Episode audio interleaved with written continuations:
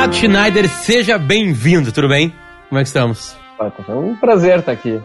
Poxa, obrigado. Faz tempo que a gente não conversa. Cara, faz tempo que a gente não conversa, é verdade.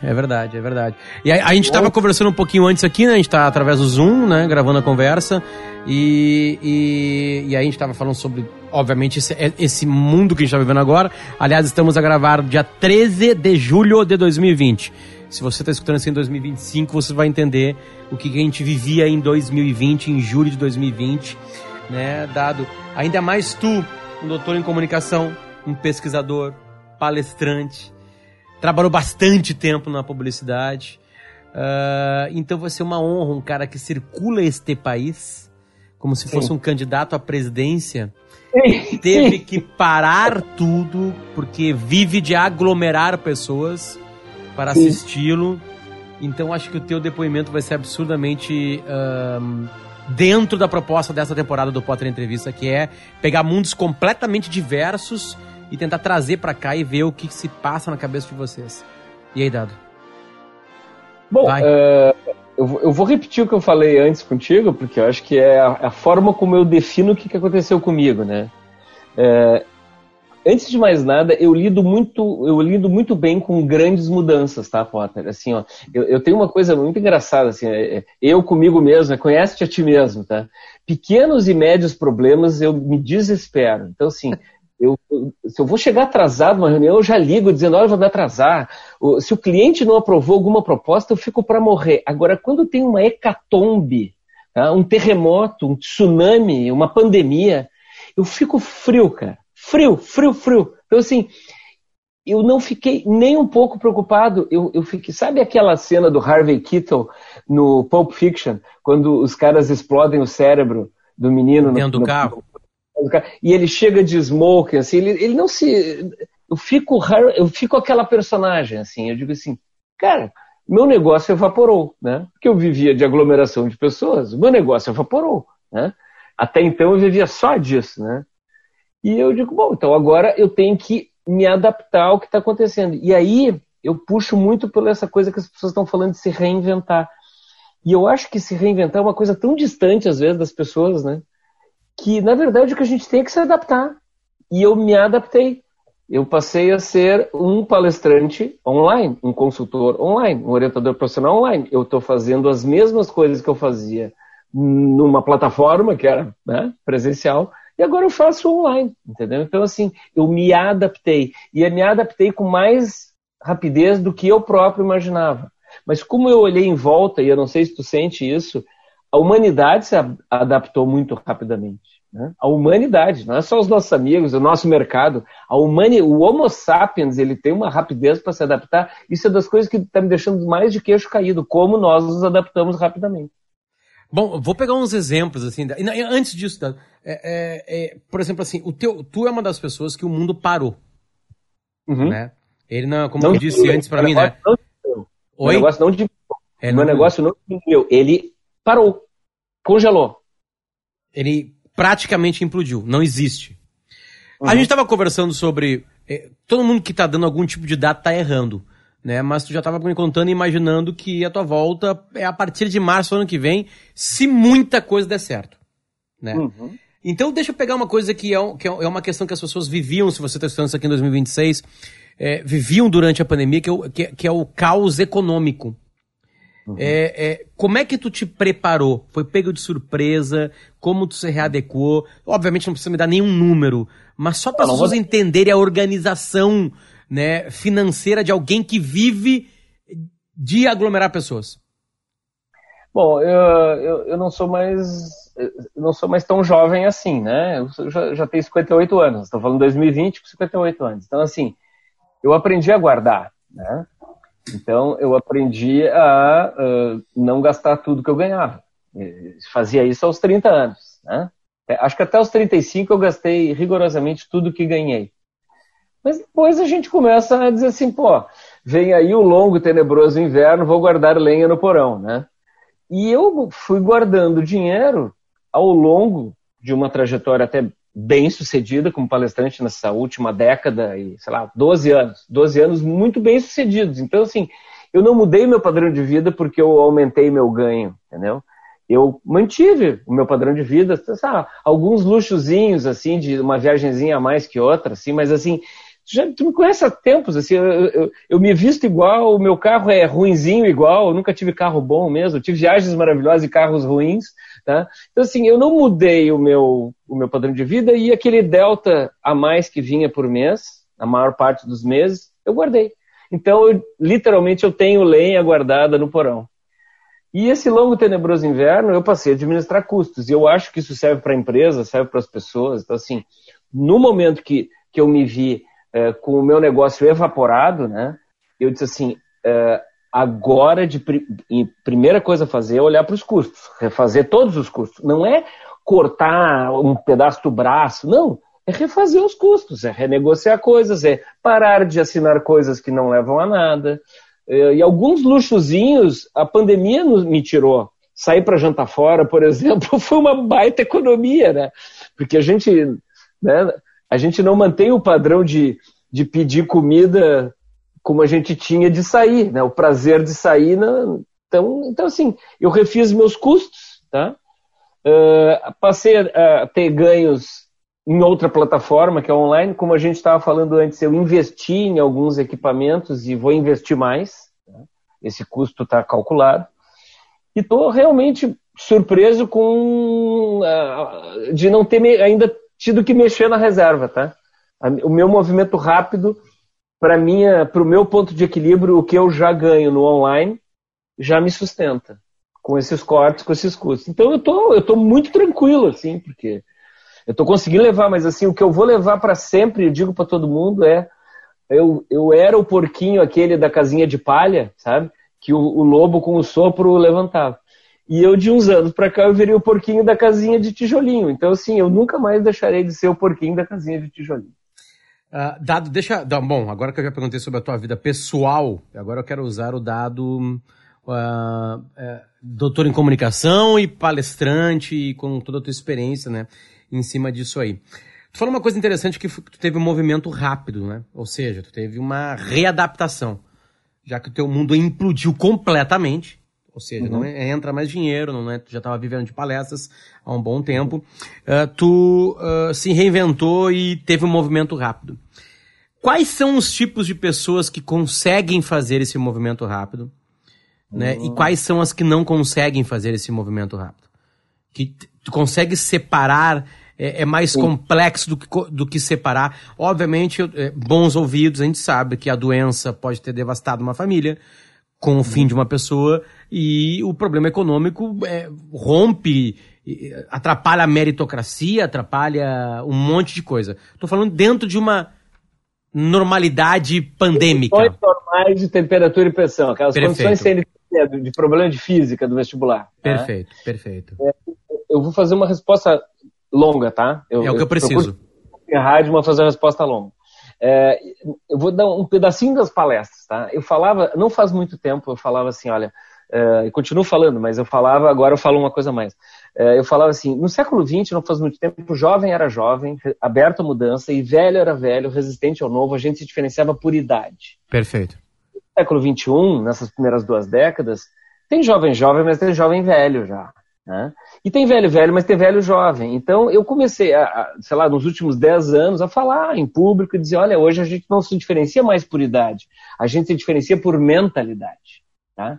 E eu vinha dizendo isso até a pandemia. E na pandemia, Potter, eu comecei a notar que não importasse a idade, tinha gente que reagia e está reagindo de forma madura ao seu caos pessoal, familiar ou empresarial, e tem gente que está reagindo e já reagiu de forma imatura.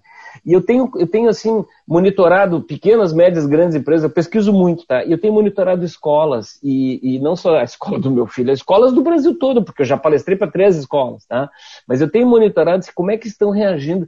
E tem locais e tem momentos em que os pais estão mais imaturos que os filhos. Claro, não é a regra, mas assim... tem de tudo hoje, Potter. Então, eu comecei a classificar. Antes a gente se diferenciava por idade, nas 2 primeiras décadas do século XXI por mentalidade, e agora, com a pandemia, também por maturidade, graus de maturidade. E esses graus de maturidade, eu vejo em gente que não teve nenhuma mazela econômica, mas também em gente que perdeu tudo, cara, entendeu? E reagiu de forma madura. E tem gente que está com a vida ganha reagindo de forma imatura e gente que perdeu tudo que reagiu de forma imatura. Então, eu acho que o momento agora exige muito equilíbrio, tá? Não é fácil a gente se equilibrar confinado, com N fatores, mas eu acho que equilíbrio é uma palavra-chave agora. Tá? Equilíbrio. Bom, tem gente que o tem e tem gente que não tem. Como é que se alcança isso? Como é que num momento como esse a gente consegue ser mais equilibrado, mais maduro? Estou pegando palavras que tu usou. Se você é jovem, está escutando, ser um jovem velho, um jovem, né? É que é óbvio, não tem essa classificação, mas um jovem atento ou um velho atento. É, eu acho que eu fiz uma loucurinha, tá? No meio da pandemia. Eu revisitei o Maslow e eu criei a minha pirâmide de necessidades, tá? Então, na base da pirâmide, da minha pirâmide, que eu chamo de nova pirâmide de necessidades, né, tá cuidar-se. Eu lembro muito do discurso, né, dos comissários e comissárias, né, a gente está taxiando antes de decolar o avião, né, e eles dizem assim, em caso de turbulência, e eles fazem esse gesto aqui, ó, máscaras cairão, né, aí coloque primeiro a máscara em você, né, para depois colocar em alguém. Potter, eu já estive num voo, há muitos anos, um voo da VASP, que teve uma despressurização a 10 mil metros, a gente baixou a 3 mil metros, assim, em tobogã, e caíram as máscaras, a gente teve que usar as máscaras, tá? E aí eu entendi, porque se a gente não tiver com a máscara, a gente tonteia e fica zonzo. Então eu botei a minha máscara e ajudei a pessoa do lado. E eu acho que neste momento, a gente tem que se cuidar antes de qualquer coisa, cuidar do físico, cuidar da cabeça, não se intoxicar com noticiário pesado demais, sabe? A gente tem que ter o verniz do noticiário, mas não mergulhar na parte tóxica do noticiário e nem na parte tóxica das redes sociais, entendeu? Então a gente tem que se cuidar, não se intoxicar, porque daí a gente vai poder cuidar quem está perto da gente. E aí a gente cria uma situação propícia para mais equilíbrio. Então, assim, eu estou muito preocupado. Equilíbrio não é ser bunda mole, equilíbrio não é ser chato, não é ser cagalhão. Equilíbrio é não fazer porra louquice, não fazer merda agora, entendeu? Porque agora não é hora de quebrar prato. Agora não é hora de preciso ser sincero e desabafar. Não, cara, segura um pouquinho a onda. É como se a gente estivesse na trincheira da Primeira Guerra Mundial e começar a se dar soco dentro da trincheira. Pô, tem o inimigo lá, vai nos bombardear, vai nos metralhar, entendeu? Não dá, nós estamos todos numa trincheira, cara, tá passando o rato aqui, tá com o pé cheio de lama. Agora eu vou brigar com a pessoa que tá do meu lado, eu com o meu cliente, eu com o meu parceiro de negócios, meu colega. Não é hora de muito equilíbrio, muita, talvez a palavra da moda, resiliência, mas é muita maturidade, equilíbrio, resiliência, paciência, muita calma, muita tolerância, sabe? A gente pega essa lista, tipo, parcimônia, temperança, tolerância, vai no Google e vê tudo que significa isso, é a mesma coisa. É devagar com andor, porque a gente ainda tem muito tempo para passar nessa coisa aí. Para palestrar, o cara tem que ser meio cronista, né? Não só de um meio, né? Óbvio, né? Tem nichos de palestras, né? Mas dado tu circula por CNPJs absurdamente diversos. Ou seja, o teu público é completamente amplo, né? Talvez sejam 180 mesmo graus, né? Daqui a lá, de um espectro ao outro. Tu observando o ser humano, como tu precisa observar, não só estudar empresas e ser humano. Que ser humano que tá aparecendo para ti na pandemia? Quem é esse carinha que tá aparecendo para ti? E eu já tenho dito isso já, acho, da metade desse período, que eu tô brincando que hoje faz 120 dias que eu tô confinado, tá? E eu tô confinado mesmo. Então eu tô na tri-quarentena, porque a quarentena é de 40 dias, né? O Neil Armstrong, o Edwin Aldrin botaram os pés na lua e ficaram só 40 dias para não ter problema de contaminar ninguém, né? Eu tô 3 vezes o Neil Armstrong, né? Eu tô na tri-quarentena, né? Sei lá quanto tempo mais eu vou ficar. Mas eu, lá na metade dessa tri-quarentena aí, eu comecei a falar nas palestras já online, dizendo assim, olha, me perguntavam isso no final da palestra, e eu dizia, olha, eu acho que os bonzinhos tendem a ficar cada vez mais bonzinhos, né? E os malvadinhos, num curto espaço de tempo, vão ficar cada vez mais malvadinhos, porque agora é hora de sacanear alguém, de apertar alguém numa negociação de contrato, agora é hora de enfiar faca, entendeu? Quem é malvadinho e não pensa no todo, só pensa em si, agora se lava, se dá bem. Só que eu acho que nós, os bonzinhos, nós somos em maior número, só somos mais silenciosos, entendeu? Então eu acho que tá vindo, sim, um ser humano melhor, e a única coisa que a gente não pode ser poliana é achar que todo mundo vai ficar bonzinho, entendeu? Porque agora é a hora dos malvadinhos ficar mais malvadinhos. Então, assim, tá vindo esse ser humano hiperdimensionado. As pessoas que têm bom coração estão mais solidárias, mais tolerantes, mais ajudando uns aos outros. E as pessoas malvadas estão se lavando, né? Estão se refestelando. Eu acho que esse é o ser humano mais radical, assim, sabe? Nós estamos indo para as pontas, assim, de comportamentos. Por isso que está dando tanta briga, né? Uma coisa que colabora muito para a briga é a vida em telas, né? A vida na internet, sim, né? Como acabou o bar, acabou o churrasco, acabou a festa, acabou ao vivo, onde uma discussão pode estar com um elevado volume de gritaria, tá todo mundo meio que abraçado, discutindo, discordando. Num grupo de WhatsApp não é assim, numa conversa direta de WhatsApp não é assim. Esse excesso de telas, tem um observador disso há bastante tempo. A gente vai sair como disso, Dado? Não tô perguntando nem como a gente tá agora, porque como a gente tá agora, todo mundo sabe, mas assim, esse excesso, eu imagino que o primeiro, segundo, terceiro mês depois da vacina, todo mundo vai pra rua, todo mundo vai tentar recuperar esse tempo perdido, né? Mas vai ter uma normalidade, não vou nem usar novo normal aqui, mas volta o mundo, volta a aglomeração, volta tudo. A gente vai se estragar nesse excesso de tela que já dura 120 dias? Bom, antes da pandemia, eu te ouço muito há muito tempo, eu sei exatamente o quanto tu estuda isso, o quanto os teus comentários são muito, tem muita propriedade, tá? Eu gosto muito de te ouvir quando tu fala sobre tela, sabe? E quem sou eu para responder para ti, porque tu sabe mais que eu isso aí, mas eu sempre usei um exemplo que...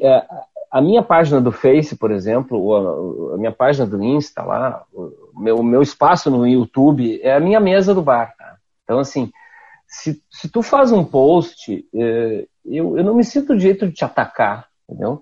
Agora, se eu fizer um post, eu tenho que lidar com as pessoas que falam comigo. Então, assim, mas quando eu faço um post que fala de melancia e o cara resolve iniciar um assunto sobre maçã, pegando bem no distante de política, né?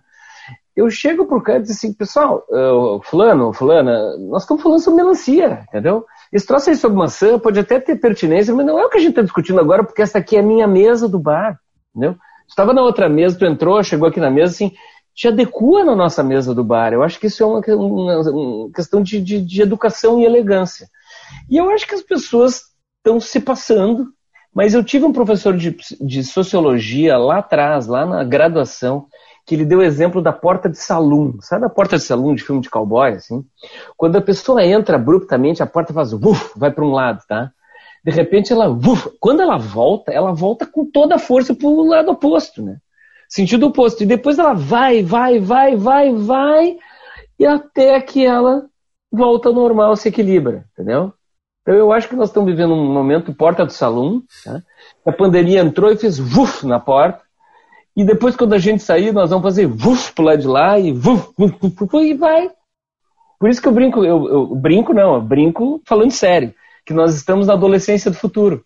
Nós estamos vivendo a adolescência, né? Cheio de espinha, né? Com a voz toda desengonçada, o corpo desengonçado, né? Com o aparelho nos dentes. Mas nós vamos ficar interessantes logo ali, entendeu? Eu sou um otimista, então nós temos que aguentar essa adolescência birrenta que nós estamos vivendo, né? Por isso tem que ter paciência, calma e equilíbrio. Sim, sim, sim. Não, ainda mais no Brasil, né, Dado? O Brasil ainda mais... É um adolescente na democracia também, né? Recente. Antes era complicado, né? Dado, bom, eu também dou uma circuladinha, obviamente bem menos que tu, com palestras, assim. Esses dias eu precisei dar. E aí eu fui relembrá-la, né? Fui abrir o computador ali, aquela coisa toda.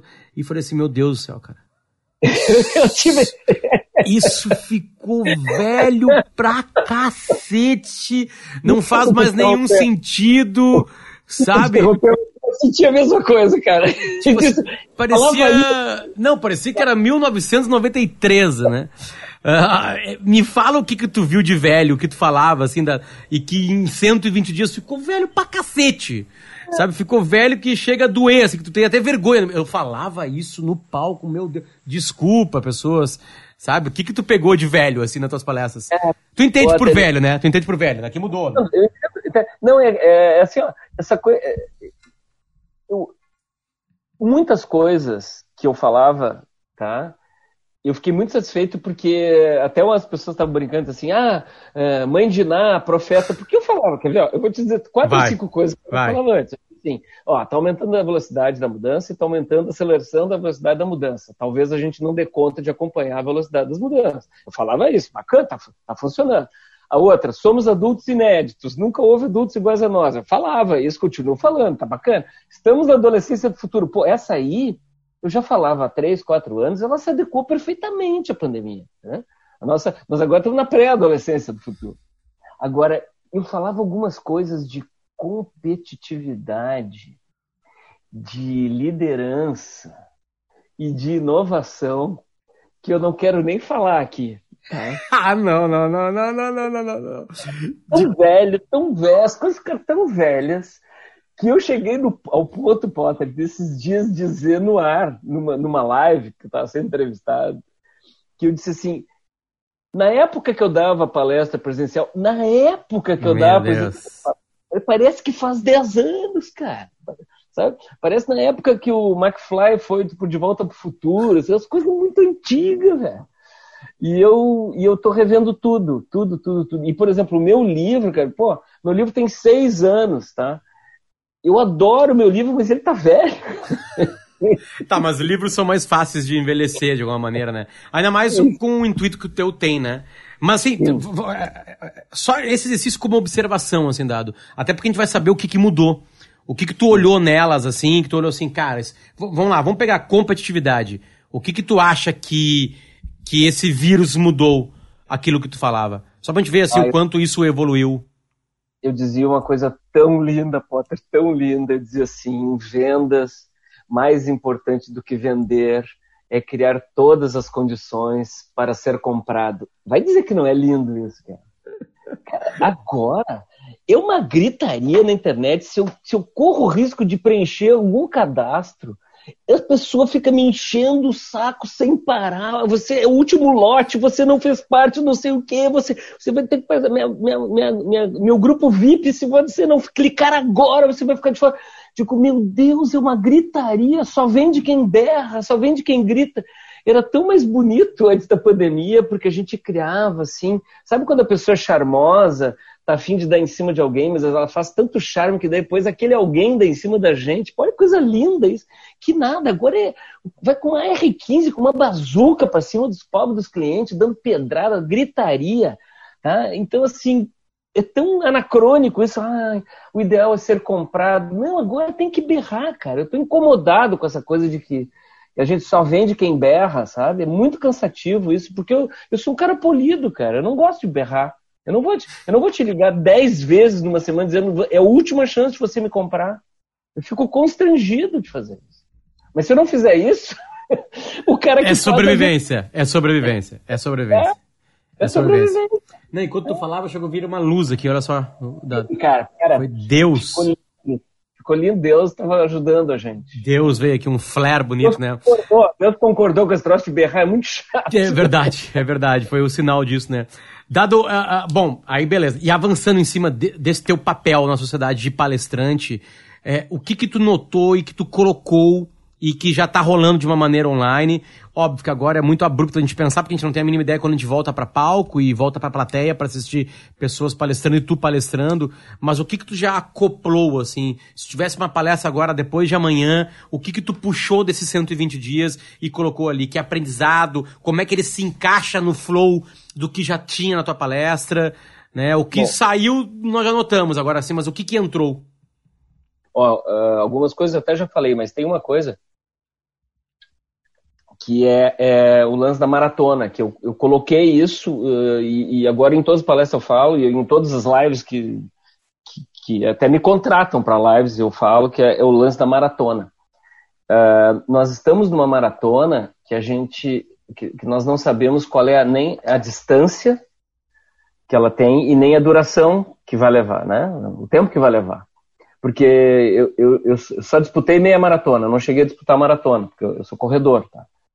Mas a maratona é 42,2, meia maratona 21,1. Quando eu cheguei no quilômetro 17, Potter, eu não aguentava mais. Mas aí tinha uma plaquinha lá, faltam 4 quilômetros, né? Alguém me deu um copinho daqueles de água, eu joguei em cima da cabeça e aguentei os últimos 4 quilômetros. E eu tive câimbra nos últimos 700, 800 metros, e não aquela câimbra que fez aquela mulher terminar a Olimpíada toda, né? Mas assim, pô, terminei com câimbra, mas pô, eu sabia a hora que ia terminar. E nossa pandemia e seus desdobramentos é uma maratona que a gente não sabe qual é a duração, nem a distância. Até o Ironman sabe que ele vai correr 100 km no dia, entendeu? Nós não sabemos qual é a duração, né, a distância. E o pior, pode ser que quando a gente termine a maratona, fique um tempinho descansando e retome. Tem que disputar outra maratona, né? Que é, sei lá, um lockdown lá, posterior, ou etc. Então eu acho que por isso que eu falo tanto do equilíbrio, de se cuidar, que nós temos que ter muito gás, cara. Muito gás, muito oxigênio para esse troço vai ser longo. Eu não estou sendo pessimista, estou sendo realista, cara. E eu vou te contar uma coisa, a coisa mais importante que aconteceu para mim na pandemia. Eu decidi mudar de tamanho, de corpo, e eu perdi, em 16 semanas e meia, eu perdi 16,5 quilos, cara. Eu tenho perdido 1 quilo por semana. Tá? Por quê? Porque eu tenho que aguentar essa maratona, velho. Entendeu?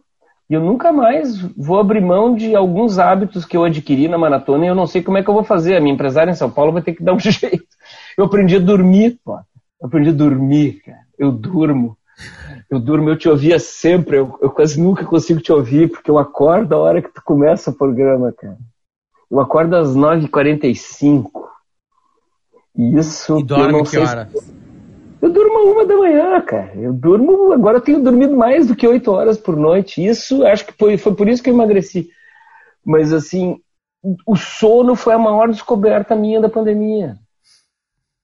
Qual foi a maior descoberta da pandemia? O sono. Dormir, acordar sem despertador. Não sei se eu vou abrir mão disso, sabe?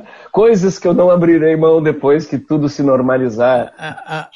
A parte boa de saber as dores dos outros, né? Para quem não tá entendendo direito o que o Dado tá falando. O Dado vive de palestrar. Ele circula o Brasil inteiro. O Brasil tem um problema que a gente não nota tanto no dia a dia quando a gente tá em casa. Além de ser grande, a logística brasileira, ela não existe. Ir para Chapecó de Porto Alegre de voo, tu tem que ir para São Paulo e depois para Chapecó. Aí tu vai para São Paulo e tá atrasado o voo lá e tu perde a perna, vai só no outro dia. Aí tu entra não sei em que lugar, então tu não dormes. Ainda mais o Dado que trabalha só com isso, então tem a semana no meio também, assim. Eu palestro só quinta, sexta, sábado, domingo, né? Levando equipamento, né, Dado? E não tem o número que tu tem de palestra, não, nem isso. Mas já fui atrapalhado pela logística. Eu imagino tu que dependa da logística. Ou seja, a logística faz com que tu não consiga dormir. Uhum. Várias vezes. Eu tenho o kit completo, tá? Eu só não tenho saco de dormir. Mas eu tenho uma maletinha que tem o kit completo, por exemplo, assim, por um perrengue de 1,5 dias, tá? Tem de lencinho umedecido para tomar um banho tcheco num aeroporto, depois de uma noite virada que não pode ir nem para um hotel, né? Coisinha para botar no pescoço para dormir, negocinho de tapar o olho, tapar o ouvido, maçã, banana, tem tudo, cara. Eu tenho um kit completo, kit de sobrevivência, porque a logística brasileira é inviável. E o pior é assim, às vezes eu moro em Porto Alegre. Se os caras fecham uma palestra em Santa Rosa, para quem não sabe, é uma cidade que fica, sei lá, a 600 quilômetros de Porto Alegre. 8 horas de carro, de ônibus 9. Eu chego em Manaus de avião antes do que Santa Rosa de carro, entendeu? Em Manaus é muito fácil de chegar. Faz escala em Brasília ou em Viracopos, que são lugares onde eu moraria. Esses aeroportos, tem 4 aeroportos que eu moraria, tá? Viracopos, certamente, Hanks. É verdade. Que nem o Tom Hanks, assim, aquele filme, O Terminal. Congonhas, Viracopos, Brasília e Guarulhos, eu moraria, cara. Eu ficaria lá morando. Teria até como me sustentar. É impressionante. A logística, por exemplo, não ajuda. E o pior é que as estradas não ajudam, né? Então, assim, Ah, tudo certo, a gente desce num aeroporto X, depois é só mais 200 quilômetros até a cidade tal. Só que esses 200 quilômetros levam 4 horas, 5 horas. O produtor rural brasileiro é um herói, cara. Como é que faz para escoar o que o cara produz, velho? Que país maluco. Tá? Eu vivi uma situação dessa em Minas Gerais. Desce em Belo Horizonte e tem um carro esperando. E aí tá, e aí quanto é? Não, é 140 quilômetros. 2 horas e 50 pra fazer. E sobressaltado, porque as pessoas são loucas na estrada. É. Então é melhor baixar a cabeça e dormir. Exatamente. Eu durmo. Exatamente isso. Dado, vamos lá pro futuro, tá? Porque a gente tá perguntando daqui pra frente. Essa pergunta eu fiz pra todo mundo. Até pra gente começar a se encaminhar, assim. Não quero tomar ainda mais o teu tempo. Mas, não, eu tô adorando. Daqui pra frente, Dado, quando eu falo pra ti assim, daqui pra frente, qual é a primeira coisa que aparece na tua cabeça? Quando eu te pergunto, é uma pergunta, né? Não é um complemento. Mas e aí, Dado, daqui pra frente? Ó, eu vou ser muito otimista nessa resposta. Ótimo, eu quero. Vou ser muito otimista, de verdade, não é assim, estratégia de palestra motivacional, porque eu não dou essas coisas. Mas assim, antes eu preciso falar uma coisa que é muito divertida. Eu sou conhecido por um bordão que eu usei durante muitos anos nas palestras, que é: o mundo mudou bem na minha vez, tá? E agora, o futuro mudou bem na minha vez, entendeu? Porque a gente vinha já com uma ideia de futuro mais ou menos delineada, sei lá, Potter, para os primeiros 5 anos da década de 20, do século 21, tá? A gente não se assusta mais com inteligência artificial, internet das coisas, big data, robô. A gente não, isso não é mais novidade, né? Isso era novidade há 10 anos. Então a gente olhava agora e estava assim, bom, eu acho que eu vou saber levar a primeira metade da década de 20. E quando a gente achava que estava entendendo das coisas, pá! Agora é o futuro que mudou bem na minha vez, entendeu? Então assim, ninguém sabe o que vai acontecer semana que vem, cara. Nem trimestre que vem, nem no ano que vem. Assim, eu acho que o futuro, ele mudou muito, cara. Tá? Porque a gente tinha uma ideia de futuro muito clara, né? Futuro próximo. Mas eu vou falar uma coisa que eu já falava em palestra, agora eu falo com mais gosto, cara. Eu estudei a década de 20 do século 20 para fazer um paralelo quando me dei conta que nós estaríamos entrando na década de 20 do século 21. E a década de 20 do século 20 foi maravilhosa. Ela foi uma época de grande avanço social, as mulheres ocuparam muito espaço, passaram a votar, e teve um movimento feminista e também assim de liberação da mulher muito forte na década de 20. Foi uma década de muito assim, avanço tecnológico, as artes, foi uma explosão, teve Semana de Arte Moderna no Brasil, mas foi porque a gente estava saindo da Primeira Guerra Mundial, entendeu? E eu estudando isso, estudei também que a gente tinha saído de uma pandemia, mas eu não tinha referencial do que era pandemia. Então, nas palestras, eu só usava o exemplo da guerra. E eu dizia, e ainda digo, olha que legal, nós vamos para uma década de 20 deste século, que vai ser tão desbundante como a década de 20 do século 20 foi para o século anterior, com a vantagem de não ter passado por uma guerra.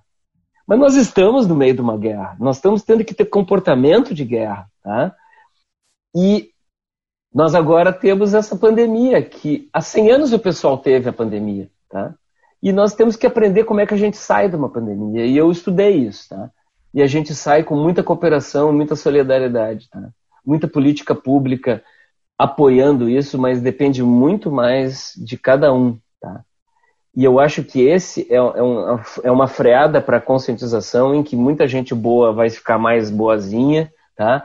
Eu sou um otimista, eu acho que a gente vai curar as feridas. Infelizmente, a gente está perdendo muita gente, tem muita gente que está quebrando e perdendo emprego, tá? Mas assim, nós vamos ter uma década espetacular, tá? A única coisa é que quando chegar no final dessa década de 20, a gente olhar para trás, a gente vai dizer, pô, o início da década foi duro, mas Potter, nós estamos reduzindo a fome, já faz algumas décadas, nós estamos reduzindo o número de guerras, o mundo nunca teve com tão poucas guerras, pouca gente morrendo com guerra, é óbvio que tem fome, é óbvio que tem guerra, mas nós estamos evoluindo e essa década vai ser uma década de um grande salto, tá? E eu sei que eu estou me estendendo, mas eu vou tentar ser mais rápido ainda. Não, quando a gente estuda a Revolução Industrial, a gente estuda assim, começou em 1770, 60, lá com o vapor. Mas o grande salto foi a eletricidade, 1880, 1890. Eu acho que os historiadores do futuro vão olhar para nós e vão dizer assim, puxa, aquele povo lá da virada do milênio, que época efervescente. A internet foi o vapor deles, mas o equivalente à eletricidade deles foi a década de 20. Eu já dizia isso antes da pandemia. E com a pandemia eu digo com mais certeza disso. Essa é a grande década do salto. Acho que os nossos próximos 50, 60, 70 anos vão ser definidos nesta década de 20. E talvez esse tranco, essa freada de acomodação que a gente está levando da pandemia ajude a gente a fazer uma década melhor ainda. Mas hoje, nessa década, olhando para trás, assim como os caras da virada do século passado, né? Disseram, putz, as cidades estão iluminadas, sabe? As pessoas têm energia elétrica dentro de casa. Esse desbunde que foi há 100, 120 anos, nós vamos ter nessa década. Então eu sou um otimista. Eu sou um pessimista por curto prazo, porque nós vamos ter que passar uns perrengues aí. Mas eu sou um baita otimista. Já era essa pandemia e acho que... Sabe aquele joguinho de... Quando tu joga os dadinhos, assim, tira uma carta, volte 4 casas, sabe? Aquelas coisas. Perfeito. Nós voltamos 4 casas, cara, sabe? Nós voltamos 4 casas, mas nós continuamos o jogo, entendeu? Nós vamos agora ter que se acertar mais, se conversar mais, se entender mais, mas eu sou um otimista. E é incorrigível. Eu acho que a década de 20 do século XXI é a grande década dos últimos, sei lá, 50, 60 anos. Temos um grande final pro episódio, mas eu preciso ser jornalístico porque um monte de gente te ouviu falando isso e ia me matar se eu não fizesse esse trabalho, então vou fazer. Como é que se perde 1 quilo por semana? Eu passei a ter rotina de comida, tá? Então eu como exatamente nos mesmos horários. Eu como, eu boto no prato, eu venho com o prato feito, então eu não me sirvo nada mais. Eu como carboidrato, como bastante salada, como proteína, carne, ovo, tá? Eu lancho frutas, tá? E ao final de toda a refeição eu como um bombom, tá? E eu faço 1 hora de exercício físico, no mínimo 5 vezes por semana, eu suo, no mínimo 1 hora, 5 vezes por semana. Só que para mim a grande diferença é o que eu passei a dormir, pô. E eu acho que sono é mortal para emagrecer, para equilibrar o organismo. Eu vou dormir, Dado, vou acabar depois que essa pandemia passar. Mais magro. Eu do sono, cara. Mais magro. Aí eu vou direto para um bar. Aí eu vou te encontrar lá. Obrigado pelo carinho de me atender. Nós vamos nos divertir e brindar. Eu adorei falar contigo. Cara. Valeu, eu que agradeço. E a audiência agradece também. Obrigado. Um beijão pra ti.